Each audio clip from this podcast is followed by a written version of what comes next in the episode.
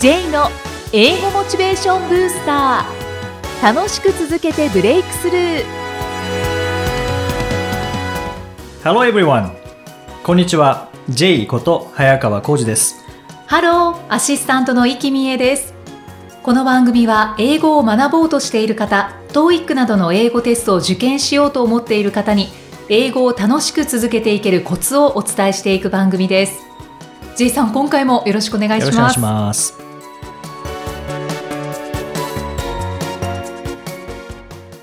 さあ、今回のテーマは何でしょうか？はい。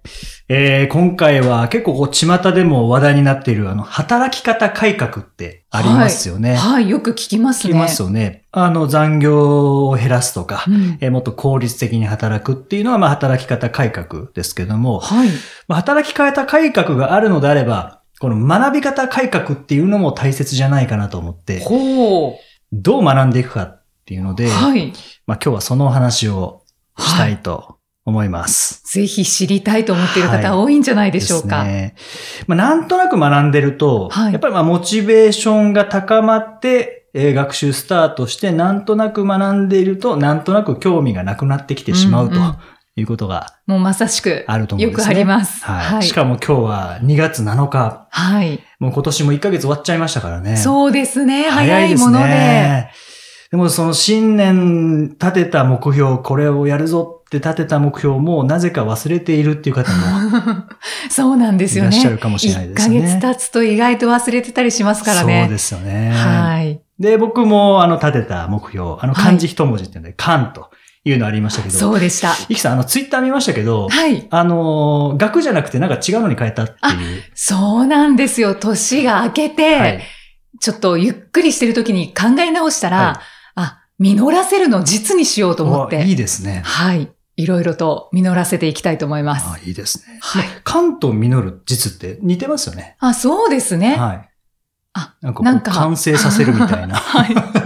J さんの真似したわけじゃなかったんですけど、はいはいそのようになりましたあ似たようなね。感じで。はいで。それを、まあ、現実にするために、もしかしたら、まあ、僕らの場合、働き方改革、プラス学び方改革っていうのが必要なのかもしれないですけども、はい。あまあ、ちょっとは違う話ですけど、働き方改革のことで、まあ、本を読んで何の本か忘れてしまったんですけど、うん。あの、昭和時代っていうのは、働き方として売り上げを上げるぞっていうう、んうん。売り上げアップっていうのを目標にして、もうガツガツいっていたはい。働き方だった。はい。けど、平成になると、今度はコスト削減だって言ってうんうんえいかに使わないか、いかに減らしていくかっていう働き方になっているっていうのを読んだことがあるんですね。はい。はいでそれを考えると、学び方もう、んいかに効率を重視するかっていう学び方になってしまってるところがあるような気がするんですよね。この平成の時代。そうですね。うんで、まあこれだけ YouTube とか、えーそれからまあポッドキャストもそうですし、はいもういろんなものが無料で使えますよね。そうですね。お金かけなくても勉強できる環境なので、いかに時間をかけずに、お金をかけずに最大の効果を出すかっていうのを追求しすぎて、はい。逆にこうスタートしづらくなっているっていうところが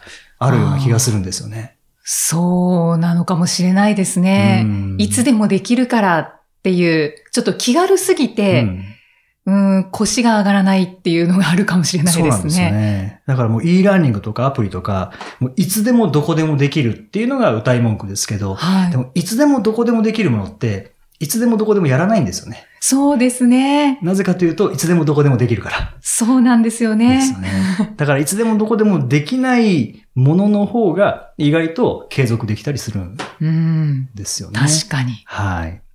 じゃあどうしたらいいかというと、僕最近ラグビーの選手の本とか、ラグビー関係の本を結構読むそうなんんでです。けれども、あの理由は、この前五郎丸選手を見かけたんですね。ああ、新そう幹線で。なんですか。はい。すごいかっこよかったです。へえ。オーラがやっぱ違いますね。本当ですか？はい体格良さそうですね。そうですね。うんで、ちょっとラグビーのことを勉強しようってことかなと思って、それで、まあ、ラグビー選手の本とか、まあ、読んでるんですけども、はい。あの、まあ、ちょっと前に亡くなってしまったラグビーの平尾誠二さんはい。いらっしゃいますね。うんで、彼が言っていた言葉に、目標に付加価値をつけるっていうことをおっしゃってたんですね。付加価値。はい。で、目標って、なかなか一つの目標に向かってずっと継続していくことって結構大変なので、うんその目標はまあありつつ、もっと頑張りたいなとか、もっと上達させたいなとか、もっと身につけたいなっていう付加価値をつけると、意外と継続しやすくなるっていうことが書いてあったんですね。うーん、付加価値ですか。はい。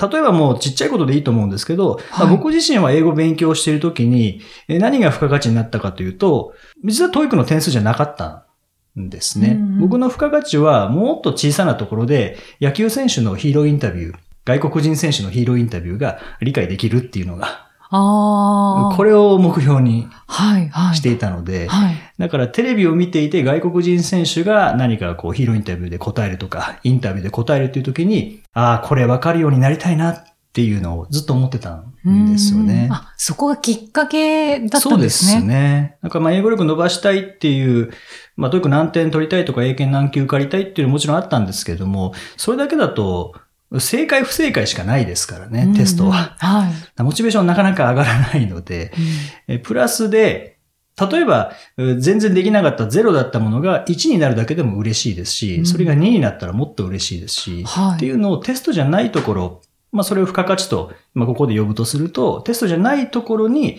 何か価値をたくさん持つっていうのもうんいいかなっていうふうに思うんですよね。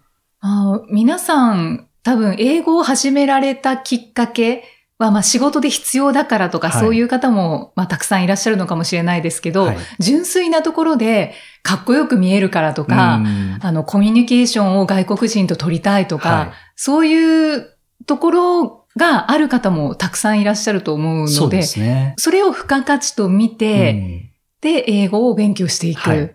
はいそれが上達が早くなるかもしれないですね。そうですね。で、そういうのをたくさん持っておくと、例えば、まあ、ヒーローインタビューどうでもいいやってなったとしても、うん何か別物があったら、そっちに興味いきますからね。はい。で結局、英語は学習し続けることができるので、何かしらこういう付加価値をつけるっていうのが、一つの学び方改革はいうんかなと思いますし、あと僕がこう振り返ってみたら、英語の勉強する中で、なんか今日の内容わかんないな、全然わかんないなっていう経験があんまりなかったんですよね。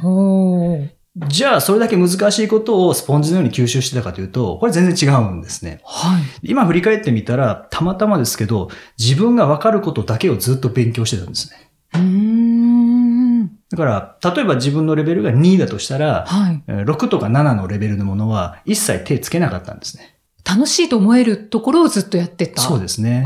だから2のレベルだった時は、まあ1のこともやりましたし、2のこともやりましたし、はい。まあ時々頑張って3のことをやるぐらいですかね。うーん。4、5、6とか4以上のことは全くやらなかったっていうのを、さっきここ来るときに思い出しましたね。そうなんですはね。いそれで気づいたら、どんどんレベルアップしていたっていう感じなんですか？そうですね。だから自分ができることを確実に基礎力をつけていくと、基礎固めをしていくと、えー少し高いところにも行きやすくなるなっていうのを思ったので、まあちょっとまたラグビーの話に戻りますけど、ラグビーってボール前にパスしちゃダメなんですよね。ああ、そうですね。後ろにパスしないといけないんですね。はい。でも、トライするには前に行かなきゃいけないんですね。はい。はい。後ろにボール出しながら前に行くってどういうことなんだって、一瞬説明だけ聞くと思いますけどね。そうですね。はい。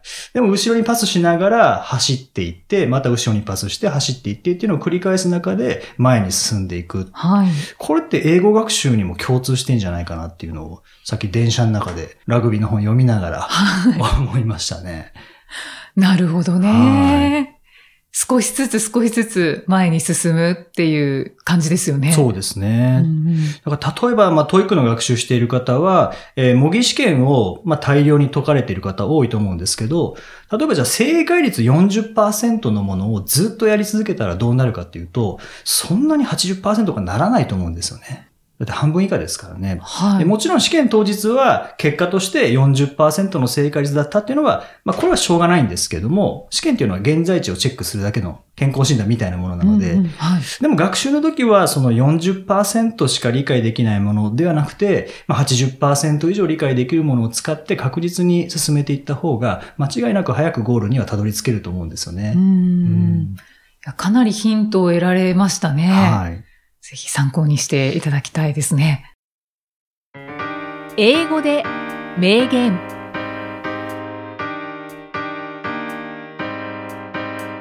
続いては毎日配信している J さんの単語メール、ボキャブラリーブースターから著名人の名言を英語でご紹介いただきます。J さん、今回の名言は何でしょうか？はい、えー今回はチャールズ・スウィンドル。チャールズ・スウィンドルという人の言葉です。はい。Life is 10% what happens to you and 90% how you react to it. Life is 10% what happens to you and 90% how you react to it. はい。パーセンテージが出てきました。そうですね。10%と90%。はい。えー人生は10%が何が起こるかであり、90%はそれにどう反応するかである。これは他にも似たような名言がある気がするんですけれど、そうですね。捉え方次第ということですよね。そうですね、そうですね。何か悪いことが起こっても、これは何かいいことが起こる前兆じゃないかって思えるのかはいどうかとかはい。ですよね。チャンスをつかめるかどうかみたいなところも。あるのかなって思ったんですけど、はいこれは、まあ、どこに良くないことが起こった時にどう反応するかっていうことですよね。うん。あの事実は変えられないですけども解釈は無限だっていう話はありますけどね、まあ、それに近いかなと思うんですけども。はい。あとはですね、私この言葉を今聞いてちょっと思い出したのが、あの習慣に関する本をはい。最近ちょっと読んでるんですけど、はい。その中に生活の中で起こる出来事の数ははい。意外なほど少ないと。おーでほとんど同じことの繰り返し、あはいはい。それが、まあ、いわゆる習慣。はい。だから習慣になっていることってたくさんあるんですよはい。っていうのが書かれていて、うん。じゃあ出来事の数の少なさが分かったらそのことに気づいたらその出来事が自分の生活にいかに大きな影響を及ぼしているのかっていうのもうん。分かりますっていうことが書かれていて、はい、その本当に数少ない出来事にどう反応するのかっていうのが大事なんだなってそうですね、思いましたね。まあ、そういう意味ではもうリアクションを取り続けて生きていくみたいな感じですよね。そうですね、ん。そうですね。格闘技で言えば受け身を取り続けながら生きていくみたいな。はい。それが人生なんですかね。で他の習慣になっている時はもう習慣になっているから考える思考をしなくていいから、うん。だから本当に数少ない出来事にはい。集中していけますよねってなるほどいうような、はい、そそううですね。いうことを思いましたね。そうですね、まあこれが難しいんですけどね。やっぱマイナスなこと起こったらもっとマイナスなこと起こるんじゃないかみたいに思ってビクビクしてしまうところもそうですありますからね。ね。そうですね、はい。えいろいろ考えさせられる名言ですね。そうですね。はい、J's Topics さあこのコーナーでは J さんにまつわるあれこれをお話しいただきます。J さん今回のトピックスは？はい。今回はもう2月ということで、僕この2月に対してはすごく思い入れがあって高校2年生の時にはい。英語をやろうと思ったきっかけが2月だったんですよね。そうなんですか。はい。で、結構きっかけってすごい小さなことだったりしますよね。そうでですよすね。ね。だからそのきっかけの話、きっかけって英語で trigger、トリガーって言うんですけど、あの、銃の引き金のことなんですよね。まあそのトリガーのお話したいと思うんですけども、はい僕は英語をやろうと思ったのはもう本当にほとんど覚えていないんですけど、うん多分テレビで映画を見ていて、はい。で、字幕の映画見ていて、なんか発音かっこいいなって思った。そういうものですよね。それだけなんですよね。あと覚えてるのは、まあ妹は4つ下にいるんですけど、はい。僕は高校2年っていうことは妹が中学校1年生ですよね。はい。はい。で、なんか勉強してたのでう、ん。見てたんですね、勉強を。で僕英語なんてわかんないですからね。うんで、英語の宿題やってたんですね。で、えー did not studied って書いたんですね。はい。did not studied って書いて、なんかわかんなそうな顔してたので、うんで、僕もわかんないんですけど、見てたら、did not studied はなんか違う気がしたんですよね。はい。わかんないですけど。はいわかんないけど、なんか、なんかその時にピンときて、え、did not の後ろって、普通の形なんじゃないのって、なんで知ってたのかも知らないんですけど、言ったら妹が、ああ、そうだって言って消しゴムで消して直したんですよ。うんうん。それがなんか未だに残ってるってことはよっぽど大きなことだったん。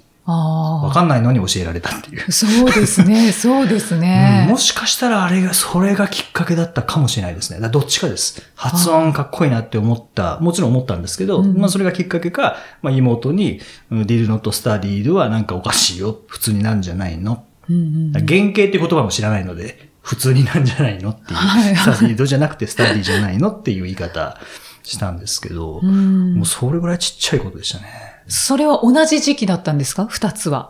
うーん、多分、覚えてないんですけど、多分同じぐらい、まあ2月ですね、両方。ああ。はい。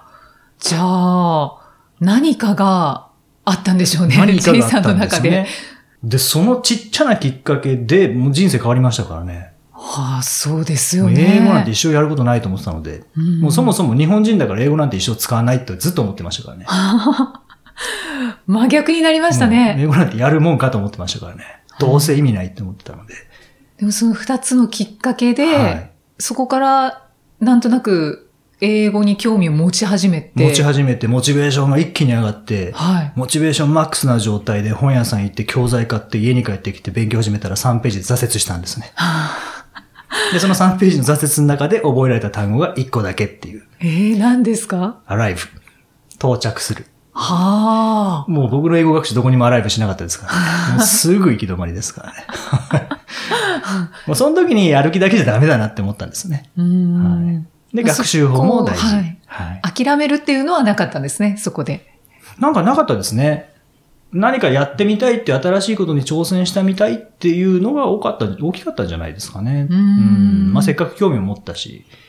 じゃあこの2月っていうのは、なんか思い入れのある月なんですね。いや、毎年思いますね。だから僕の中では1月1日よりも2月っていう方がなんか大きいですね。モチベーションブースターですね、僕にとっての。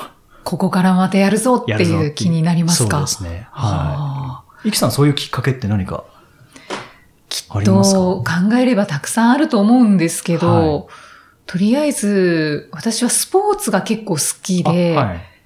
いろいろやったりしてきたんですが、はいまあ、一番長く続けたのがバレーボールで、バレーボール？はい。それが小学5年生の。時からは始めたんですけど、あの、仲良くしていた親友の女の子い。はい。から、やらないって 誘われて、はいそこからもうドハマりしてあ、、そうなんですね。で、高校3年まで、もう本気モードでやってましたね。全国大会行くみたいな。もう本当に本気ですね。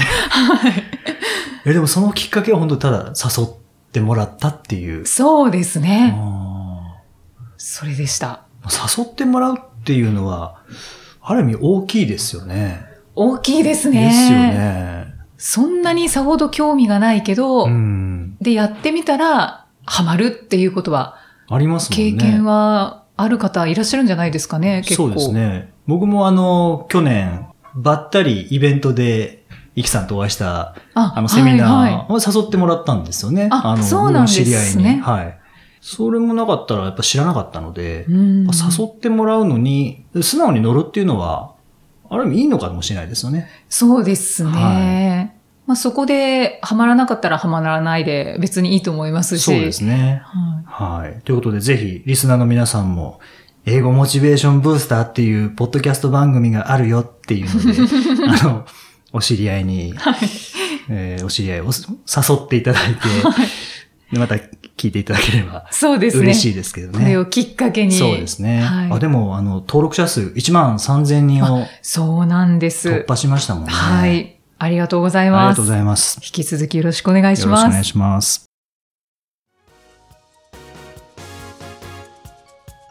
第43回お送りしてまいりました。さて、えー前回エンディングでご紹介させていただいたんですけれども、はい。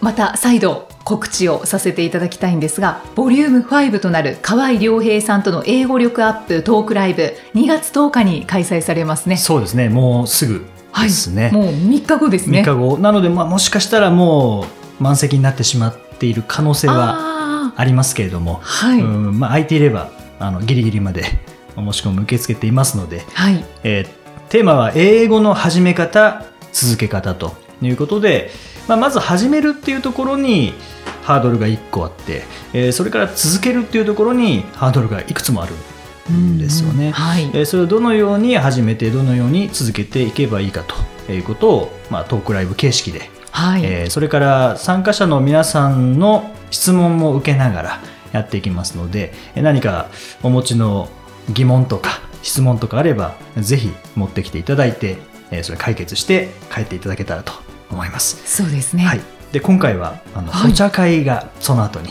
1時間ぐらいですけども、そうなんですね。。はいい、なので、まあ、おせんべいとか、はい。